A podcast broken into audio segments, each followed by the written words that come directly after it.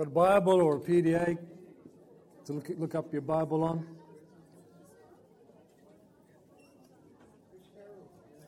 I forgot what PDA stands for now. Personal digital something. Anyway, assistant. Um,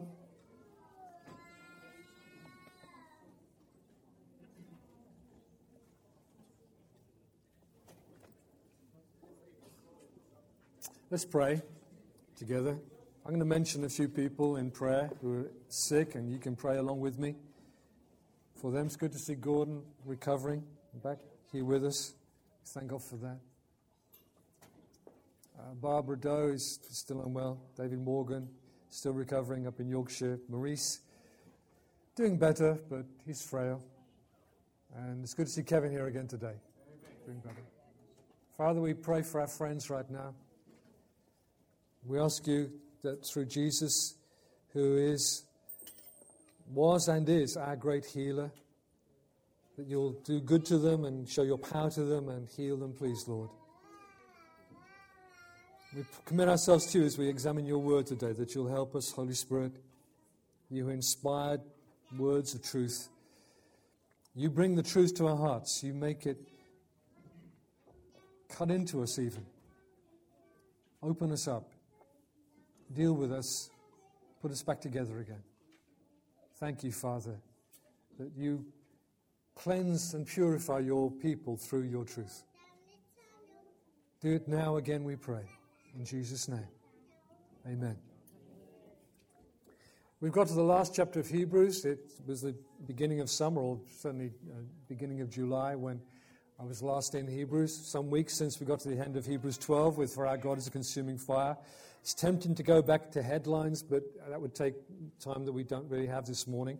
But like almost every New Testament letter, Hebrews 13 is where all the statements of truth that have been set out in all of those previous 12 chapters get practical applications, specific instructions. All right? These are not recommendations, these are instructions. In fact, we could even put the word commandments on them. God doesn't commend things, He commands them. That's His, that's his authority to do that. Here's where I want to go today. I think there are six points in the first seven verses of Hebrews 13, and they all connect to the word love. All right, we'll go through them. Firstly, love one another.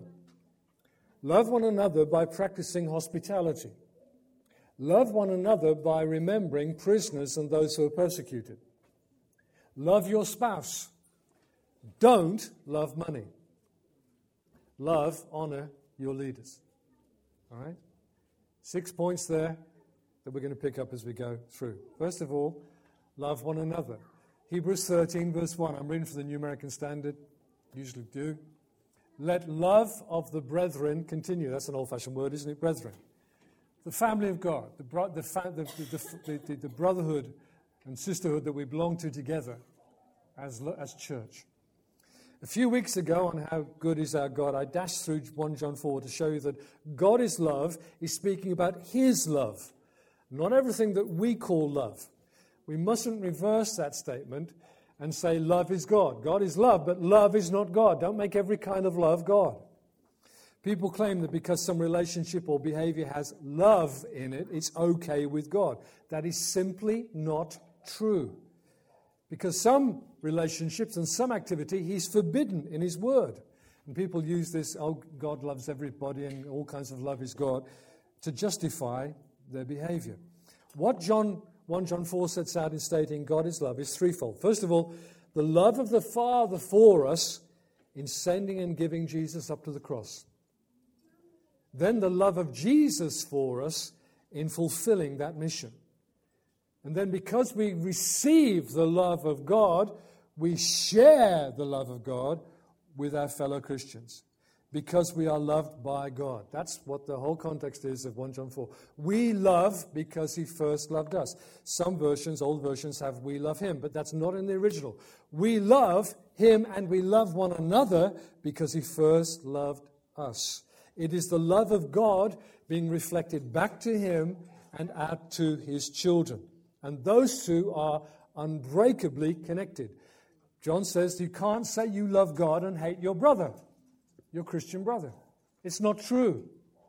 In fact, he goes further and says, You're a liar. Thanks, John. I'm glad you said it, not me.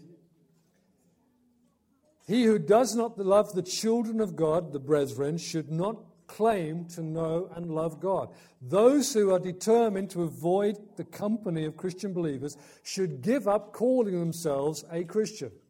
I'm still a Christian, I just don't do church or fellowship anymore. Give it up. You're not allowed to claim to be, still be a Christian if you ignore, avoid, disdain, hate for your fellow Christian. Remember that the love shared between the followers of Jesus has a special significance. Jesus commands it. And it's a clear evidence of his gospel and of his own person.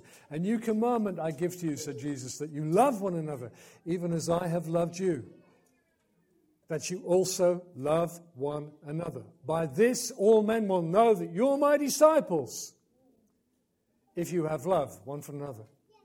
Not that you have 10 campaigns, they're fine, they serve a purpose or that you know all the holy religious language of Scripture, or that you pray like a, a steam train when it's time, or, or that you speak in tongues, you know, all, the, all day long.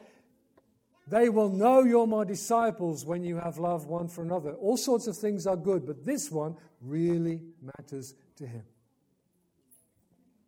So, what the apostle is writing here is not, oh, by the way, love one another. Oh, I, I, just remember, I need to re- encourage you. It's a central part of his application of the doctrine set out in this letter. Loving your fellow Christians, your brothers and sisters in Christ, is an essential evidence and an example of the truth of the gospel. The world is supposed to see this and see the evidence that this love of God is real. And we're to love in deeds, in actions, not just in words. Oh, I really love you, bro do something to help him or her. And so it says, love one another by showing hospitality. Do not neglect to show hospitality to strangers, for by this some have entertained angels without knowing it. Love must have deeds, not words. Here's an example of loving hospitality. This goes beyond our household. You're not being hospitable when you get your family around. You're being hospitable when it goes way beyond your family, your household. Practice hospitality. Open your home. In fact, this instruction is open your home not just to friends and people you know, but to visitors, to strangers. And there was a very important context for first century believers in this. See, a traveling Christian in those days didn't stay at the local Premier Inn because it was a place of immorality. You didn't just get a room for the night, there was a whole lot more you got for the night. Don't go there. So they couldn't stay at those commercial premises. So they were dependent, whether they were traveling for the gospel's sake or for business or, or whatever, they were just on a journey. They were dependent on Christians whom they had never met, opening their home and receiving them. And in fact, that is why, from an early time, Christians would often have a symbol on, near their front entrance. They would have what we call the Chi Rho, the letters of Jesus King, Greek letters, or they'd have a, a fish sign. You remember the fish sign? It was a symbol saying, We are Christians, and if you're a Christian, you can come and stay here for the night. In fact, early letters outside of the New Testament, early letters written still in that period of time, but not inspired as Scripture, say when you receive someone, they're to stay one night, you know, and then be on their way. They're not to make any more demands of you than one night and a reasonable meal when they're with you. And if they ask for more, they're a false believer, they're a false teacher. Send, just tell them to be on their way. All right? They're not to ask you for money. You're to give them a, you know, a bed for the night and, and, and food to eat and then bless them on their way. So there was, there was instructions, give practical instructions on how you did this. Yeah? You weren't, being, you weren't to be leeched on. You weren't to be just, you know, they, they couldn't come in and take all your household. That wasn't allowed. But to give them room for the night was part of that society at that time. Abraham welcomed three men to a meal. They turned out to be two of them, the angels of God, and one, the angel of the Lord, the Lord himself, appearing in physical form. Lot too welcomed men into his home who turned out to be the angels of God. So some welcomed angels unawares by opening their home to strangers in the Old Covenant, in the Old Testament. Maybe, have people entertained angels of God today? Well, if they've done this sort of thing, maybe they have. We won't know until the day of the Lord reveals it, will we? But let me ask you something. This hospitality thing is an essential part of Christian character.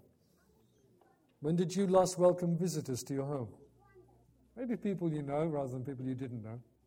To a meal, to host a fellowship evening. When was, la- when was the last open house in your house? Love with deeds, not just words. Then it says, Love by remembering the prisoners and the persecuted. Remember the prisoners as though in prison with them, and those who are ill treated, since you yourselves are also in the body. Now, some of us may know one or two people who are in prison, but now, sadly they're not there because of the gospel. But the time was when you could be put in prison for preaching the gospel.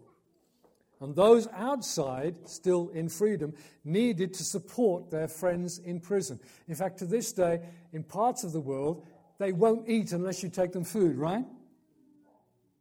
You've got to support your friends in prison. You've got to make sure they've got something to eat every day. A few centuries ago, John Bunyan, great gospel preacher and church leader, he actually founded many churches, not far from here, was imprisoned altogether for more than 12 years, simply for being a preacher of the gospel and a leader of nonconformist churches. Altogether for 12 years. And when they said to him, If you promise not to preach the gospel, we'll release you, he said, The moss can grow on my eyebrows before I will promise not to preach the gospel. Today, in the UK, street preachers are increasingly being arrested and charged on some vague notion that when it goes to court, it's thrown out. Again and again, the cases are being thrown out because the preachers haven't said anything other than the plain truth of Scripture. But that's happening. How long before the balance tips and people actually do go to prison simply for preaching the gospel news of the Bible? We need to remember those who are in prison for the gospel's sake, and many around the world today are in prison for the gospel's sake. In Iran, in Iraq, and other places.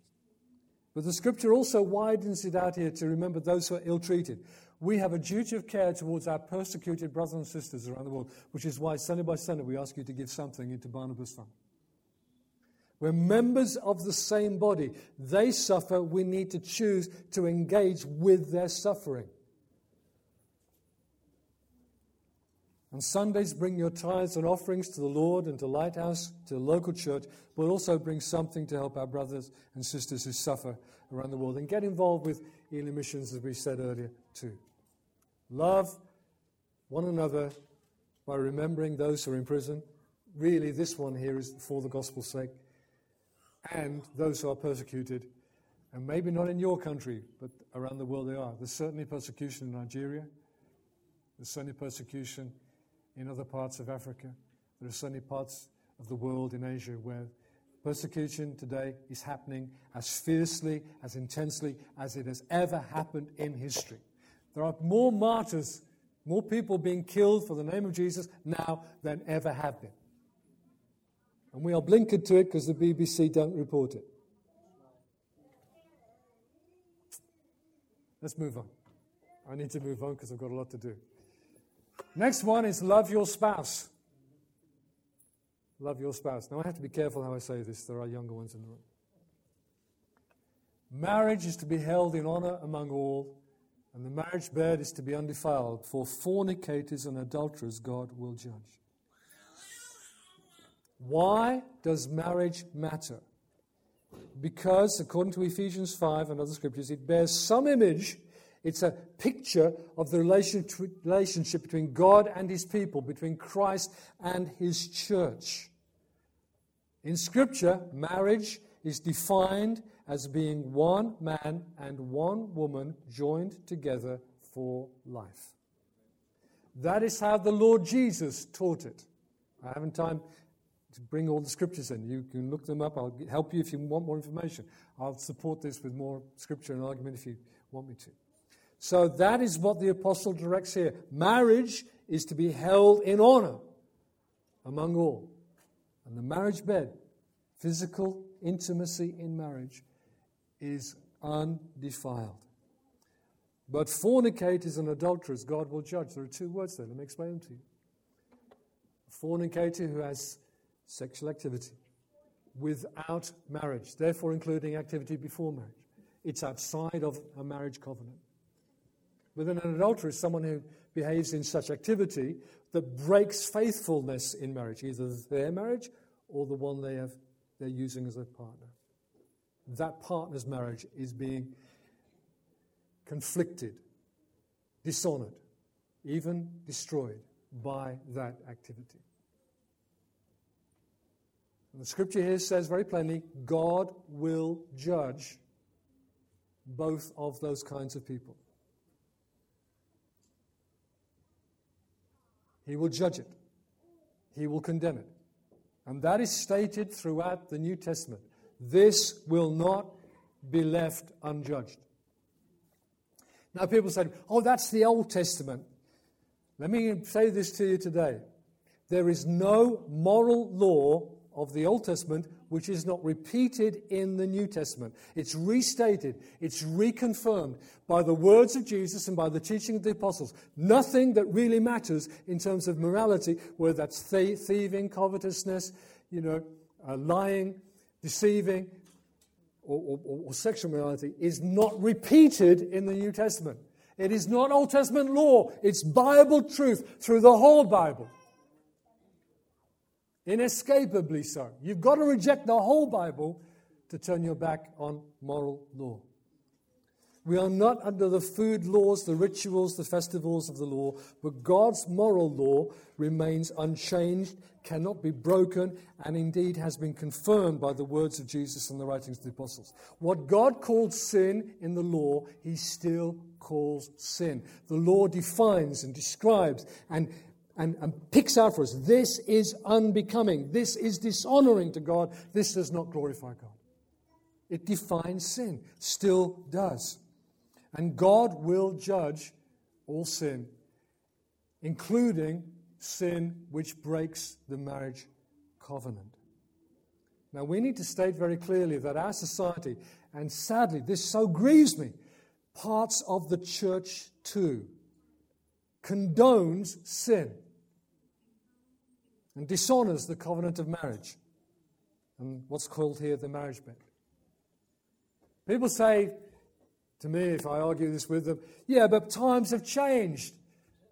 To which I say, I know a bit more history than you, perhaps. They haven't. No, they haven't. Listen, this New Testament was written in the eight years, AD 30 to AD 55, 60, 70, 30 years after Jesus rose from the dead. In the New in the time of the Roman Empire, is what I meant to say. In the time of the Roman Empire. In fact, most of it was written when one of the most evil men to ever hold any authority on planet Earth, called Nero, was the Roman emperor. And Roman society was thoroughly corrupt in every way. Absolutely, absolutely filthy.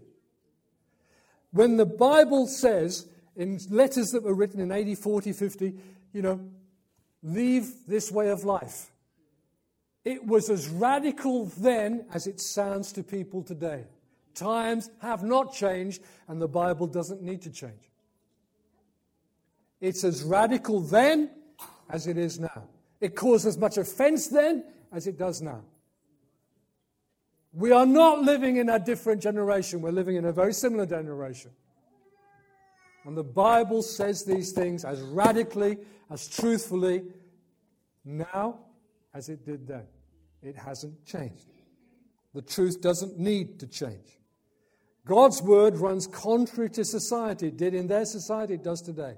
What is taught in Testament is as radical now as it was then. Here are two parallels from Paul's letters that align with Hebrews 13. Ephesians 5, verse 3 to 4. But immorality, or any impurity or greed must not be even named among you, Christians, as is proper among saints. And there must be no filthiness and silly talk, no coarse jesting, which are not fitting, but rather giving of thanks. For this you know with certainty that no immoral or impure person or covetous man who is an idolater has an inheritance in the kingdom of Christ and of God. Let no one deceive you with empty words, whether it's the government or parts of the church. Let no one deceive you with empty words. For because of these things, the wrath of God comes upon the sons of disobedience. In Colossians, therefore consider the members of your earthly body as dead to immorality, impurity, passion, evil desire, and greed, which amounts to idolatry. For it is because of these things that the wrath of God will come upon the sons of disobedience. And in them you also once walked when you were living in them. Sexual intimacy within marriage is blessed and honored by God. It is, to use an expression which you might find strange, it is a sacrament. It is blessed by God. It's to be held in honor by all. But that activity beyond the marriage bed is dishonorable in every occasion and is subject to the judgment of God. Whatever our laws and our conventions and our society says about it, that is what God says about it. So the church has no business blessing what God does not bless. It does not have that authority. The day of God's judgment will come upon all who've dishonored the marriage bed. Therefore, Paul writes to the Corinthians flee from immorality.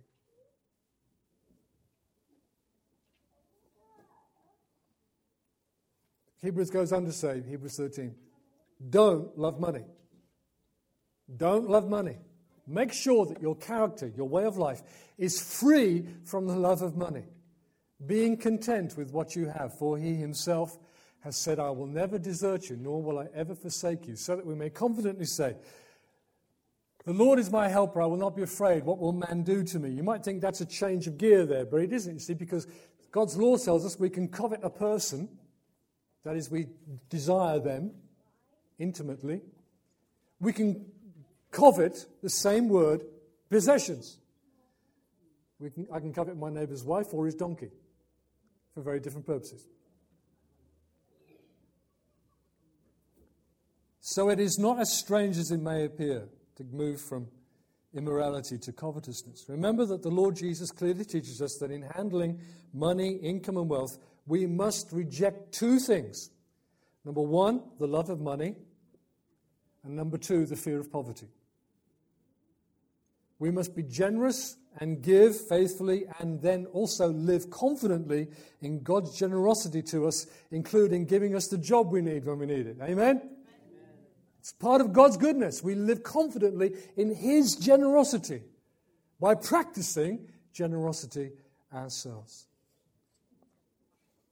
He also teaches us, Jesus teaches us, these are His words, that money is unrighteous, deceitful, and will fail us. And I've said these things before. I'm not going to give you all the scripture proof right now. He goes further and says that if you love money, you are loving and serving a false God and he gives it a name it's mammon. If you love money, you are loving a false God, another God. We're instructed here to keep our character free from the love of money, to deal ruthlessly with it, treat it as an enemy and poison to your soul. Eradicate it, kill it. We know from the Gospels the Pharisees were lovers of money. Paul writes to Timothy that qualifi- one of the qualifications of an elder is that he must be free from the love of money. And some of you will have come across prosperity teaching, health and wealth kind of stuff. Well, do you know what? That's new. Here's Paul warning Timothy about that very thing. 1 Timothy 6, verse 3. If anyone advocates a different doctrine, does not agree with sound words, those of our Lord Jesus Christ, and with the doctrines conforming to godliness, he is conceited and understands nothing, but he has a morbid interest in controversial questions and disputes about words, out of which arise envy, strife, abusive language, evil suspicions, and constant friction between men of depraved mind and deprived of the truth, listen, who suppose that godliness is a means of gain. They think faith is the way to riches, right? But godliness actually is a means of great gain when accompanied by contentment. For we brought nothing into the world, so we can take we cannot take anything out of it either. If we have food and covering, with these we shall be content. But those who want to get rich fall into temptation and a snare and many foolish and harmful desires which plunge men into ruin and destruction. How many really rich people have marriages that survive?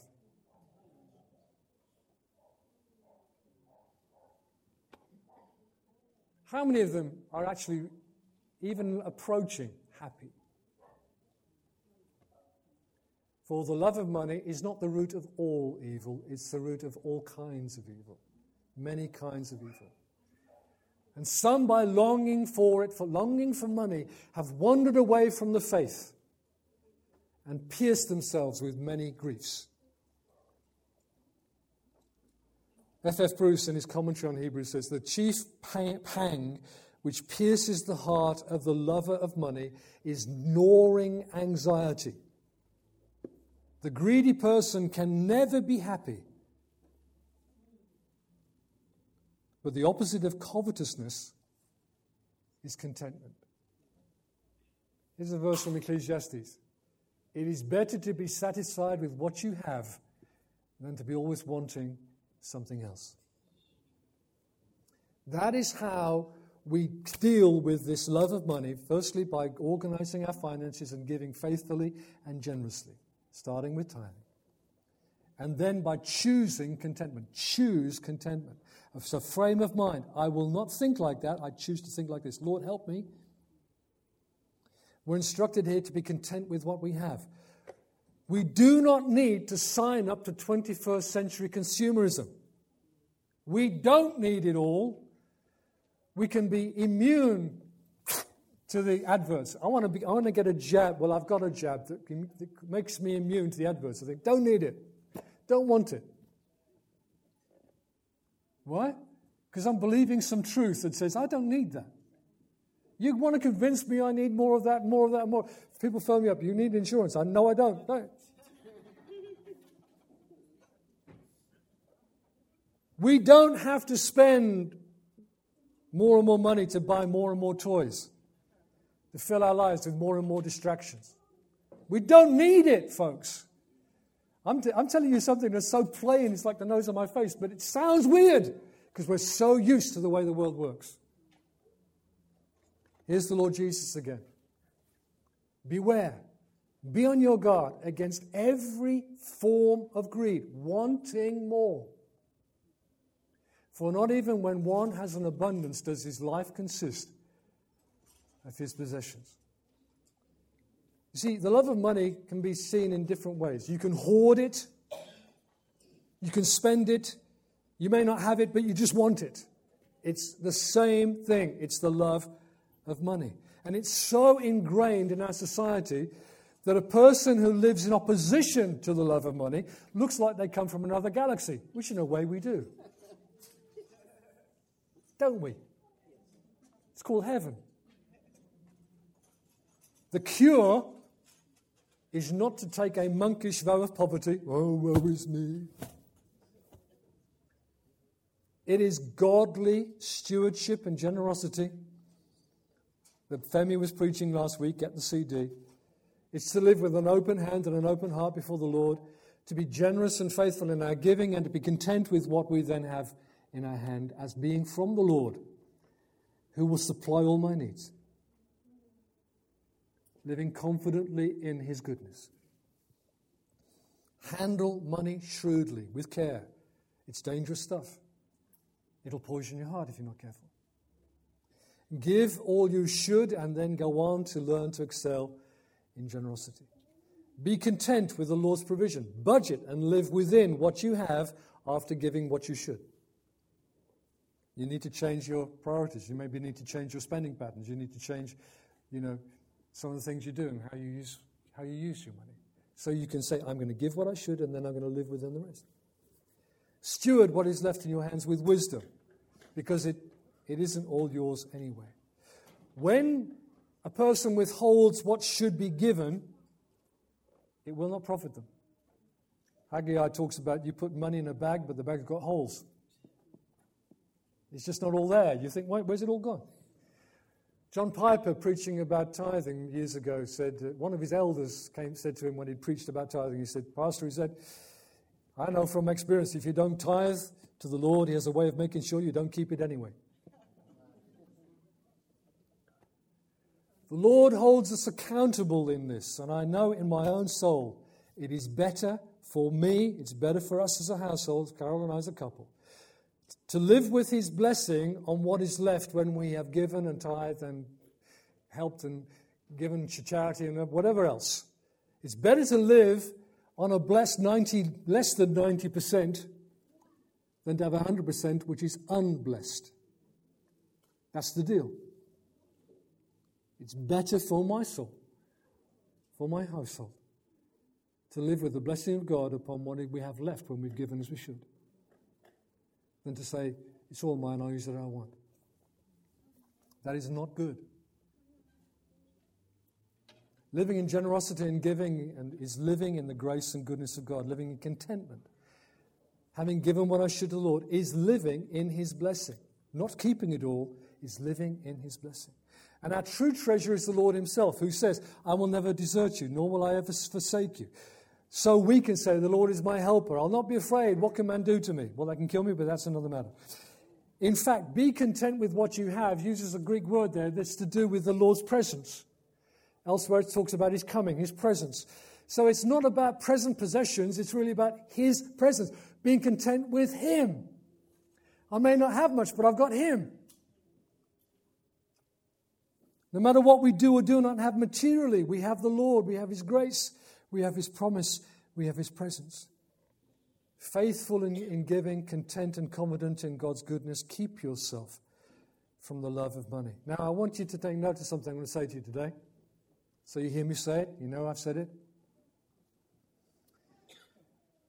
Together with Sharon, who's our finance officer, I know the details of what each of us give to God through Lighthouse.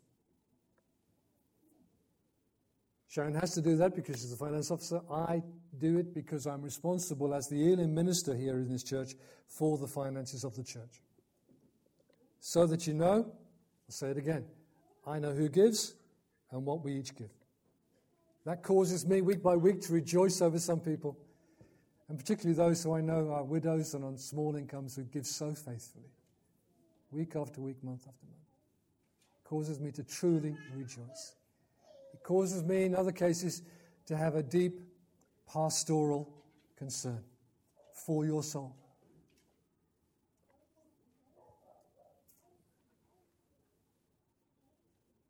Keep yourselves free from the love of money. Kill it. How do you kill it? Learn to give faithfully and generously. Learn contentment. And it goes on, remember, honor those who led or lead you, who spoke the word of God to you, and considering the result of their conduct, imitate their faith. Some English versions put this in the part tense and talk, I think they say this about people who've died, leaders they used to have, but I see it as you know, other versions say, remember those who lead you, who have spoken the word of God to you. Because further down, a few more verses, it says this, and I think the two are connected. Obey your leaders. Submit to them, for they keep watch over your souls as those who will give an account. Let them do this with joy, not with grief, for this would be unprofitable for you. So I think this is about those who lead you and have spoken the word of God to you. We'll come back to that verse in a few weeks' time. We need to honor those who lead us and speak God's word to us. Your Christian leaders and overseers must be known to you. People who speak God's word to you and whom you can observe, you can watch their life, you can consider and choose to imitate them. Let me say this plainly to you. You can't observe, consider, and imitate somebody you don't know. A voice and face on a TV screen, a voice on a radio broadcast or podcast, words on a printed page. You can't imitate those people because you don't know how they live away from the public moment. In fact, sometimes it comes out they don't do very well away from the public moment. You can't watch them away from the microphone and the camera. You must not give them that kind of authority and submit yourself to them. You can be informed by them, you may be helped by them in some way, but they are not over you in the Lord. You need to choose to be part of a church where someone is over in your Lord that you are willing to follow. Now you say, well, I, we're not a large church, but in a large church, not everybody would know the senior leader very well. But the senior leader has the responsibility of getting around him a team whom he trusts and who replicate his heart. So that whoever deals with any part of the leadership team is dealing with the same core values, the same sense of purpose, the same overall character, because they value the same things. The team stand or fall together. And therefore, the leaders, the senior leaders, huge responsibility to choose them well because they represent Him and the values they stand together for. The main thing in Christian leadership is just this they speak the Word of God to you. They preach it, they teach it, they apply it, they give pastoral care and counsel with it. I, some people come to me looking for an answer. I said, I can't give you another answer. You seem to want one which I can't give you. I can only talk the Bible to you. It's all I know, it's all, I've, it's all I have. You know, if you want a different answer, you're going to have to go somewhere else because all I know is Bible. It's my responsibility to proclaim the truth of God's word, even person to person. So the leader's authority is founded in God's word. And when a leader steps outside of God's word, their words have no authority. They're just an ordinary Charlie expressing their opinion. His words must be in their mouth. And they've got to be very careful not to put their words in his mouth.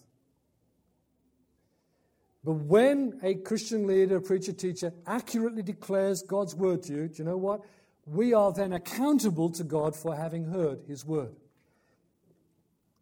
Here's Jesus again. The one who listens to you listens to me. And the one who rejects you rejects me. And he who rejects me rejects the one who sent me. People might think that rebellion against leadership and against the authority of God's word is like, oh, I don't like that, I don't want to hear it. I'm, oh, I'm not in that. Well, do you know what? Rejection and rebellion isn't always noisy and in your face and obvious. It can be simply indifference.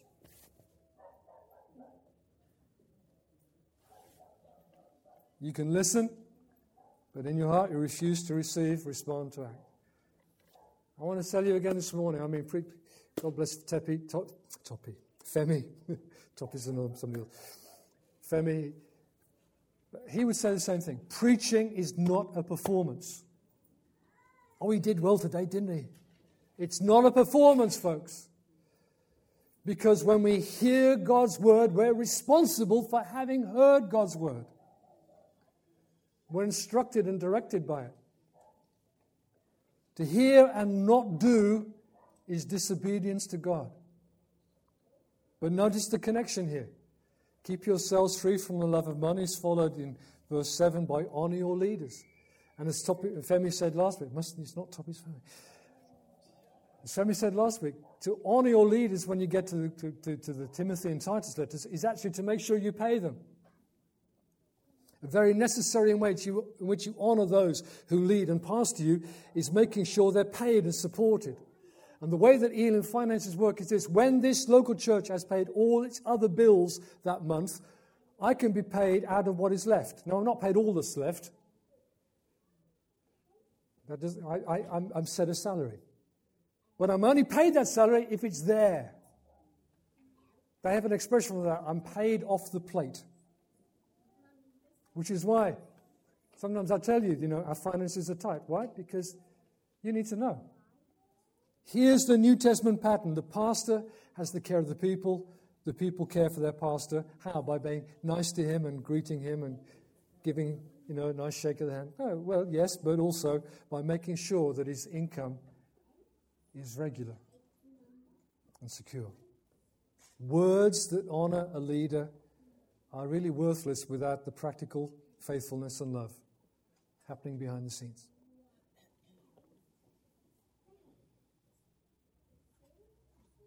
I've rattled through this. The last verse we're going to look at today, but we're not going to look at it. I just want to end here today on this verse. Why does Paul, I believe it's Paul writing Hebrews, go on to say Jesus Christ is the same yesterday, today, and forever because he says, imitate their faith, the outcome of their faith. The outcome of a good Christian leader's example is this that he's showing you what it is to follow Jesus. Got it?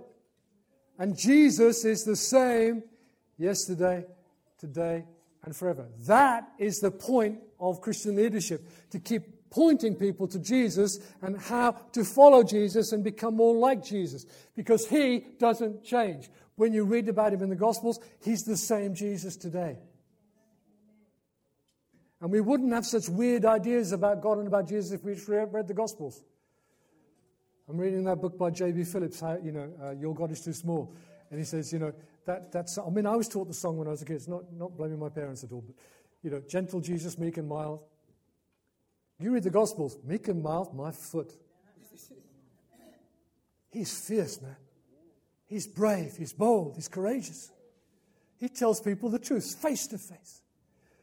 And the, and the more they're against him, the, the stronger he is in saying it plainly to them. You know? Jesus was not a polite Englishman mumbling his words with three marbles in his mouth.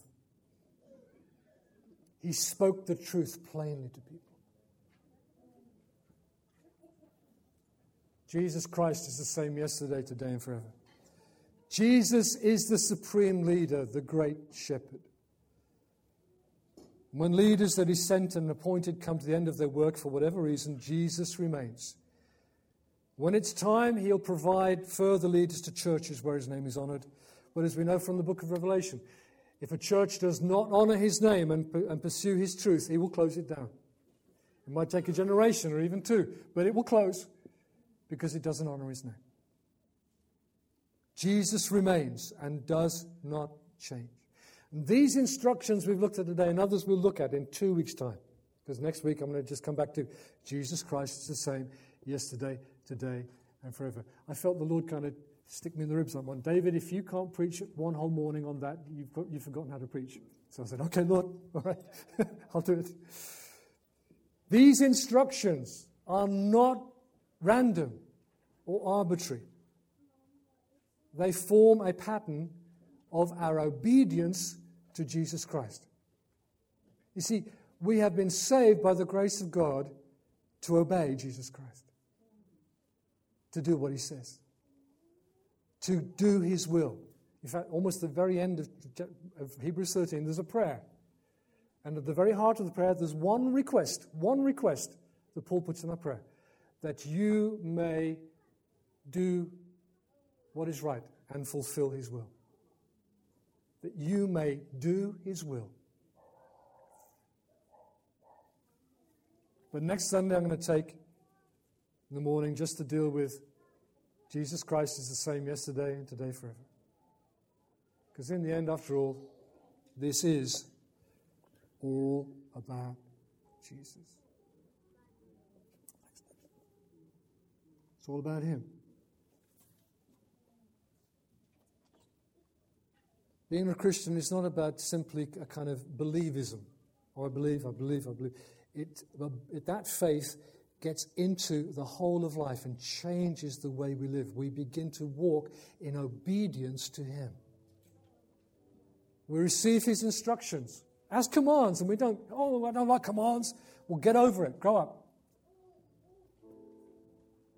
Jesus gives us commandments, He gives us instructions, He gives us clear directions because they are good for us. Do this, it's good for you. Stop doing that. It's not good for you.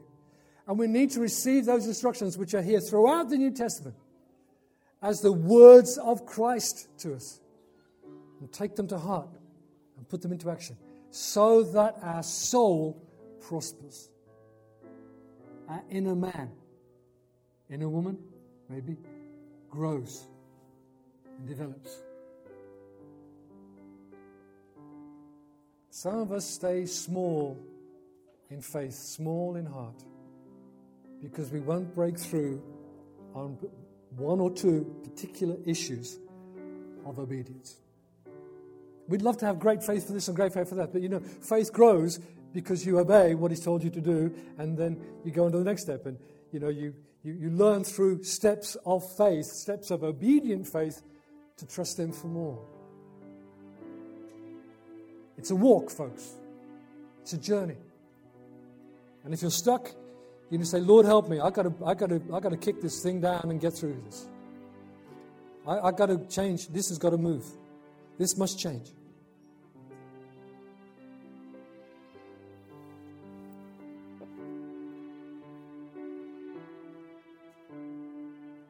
Sing this together. From, from my, can't get the key. Jesus at the center of it all. Jesus at the center of it all. From beginning to the end, it will always be, it's always been you, Jesus. Jesus. Jesus at the center of it all. Jesus at the center of it all. From beginning to the end, it will always be, it's always been you, Jesus. Jesus, nothing else matters. Nothing else matters. Nothing in this world will do.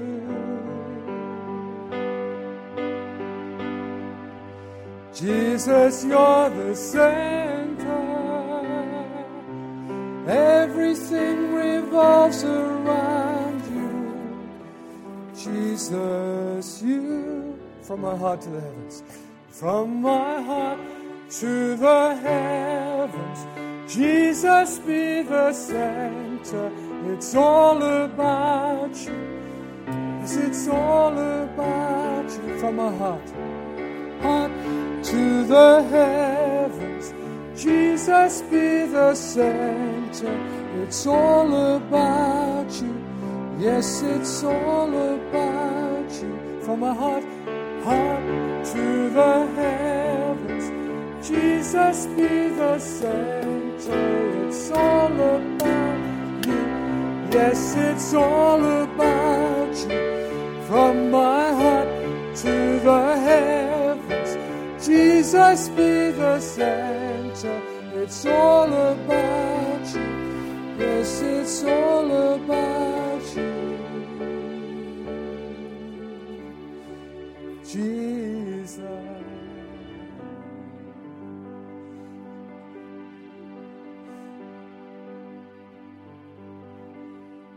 Whatever it is your heart wants to say to him, needs to say to him right now, say it.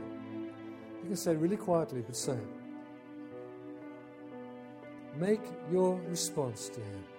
Don't be just someone who said, That was a good preach. Move on. Preaching is not about performance, it's about impartation. Make sure you've heard. You know what to do. You've asked the Lord for grace to do it. You it in your heart. You're going to look to Him for His help. You're going to trust Him. You're going to obey Him.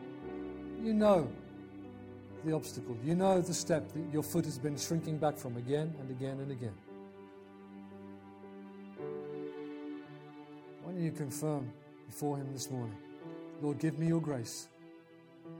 We were singing earlier, I can do all things. By His grace, by His strength, I can do all things. You need to put that into faith right now. I am going to see this change by your grace, by your help, Lord. I'm going to make the step. I'm going to take the action. You will help me. You will be with me. You may need to settle things as a household, as a couple, as a family. This must change. By God's grace, we will ask Him and receive from Him the strength to do it. Maybe there are other things that I've mentioned today have particularly wounded your conscience. I'm, I'm, I'm not trying to hurt you. You need to hear the word of the Lord. It's my responsibility to make sure you hear God's word. But you can turn to Him today, say, Oh, Father in heaven, please have mercy upon me. Please forgive me according to the grace that is available in Jesus and because of his cross.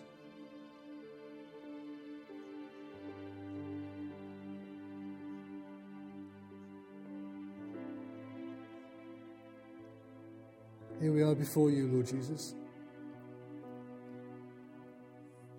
Just as 12 or 11 or sometimes a couple of hundred people sat around you, hearing a word, we have heard again the words of God today. We pray that our faith may rise to action. Not even merely to consideration, but to action. For again and again you have said to us, Lord, he that has ears to hear, let him hear. And if you hear these things, blessed are you if you do them. We pursue your blessing. We want to know more of your goodness and blessing. Thank you for our brothers and sisters who are getting jobs, Lord. Thank you for that. Thank you for a new job being lined up for Anika as well. Thank you, Father. But we, we mark your blessing as being part of the, your regard and reward for our living before you, under your hand, under your gaze, as obedient children. And so we thank you for it, Lord. We return to you thanks. We return to you generous and thankful giving. We come again and again say, What more, Lord, may we do to fulfill your will? Here am I, Lord Jesus.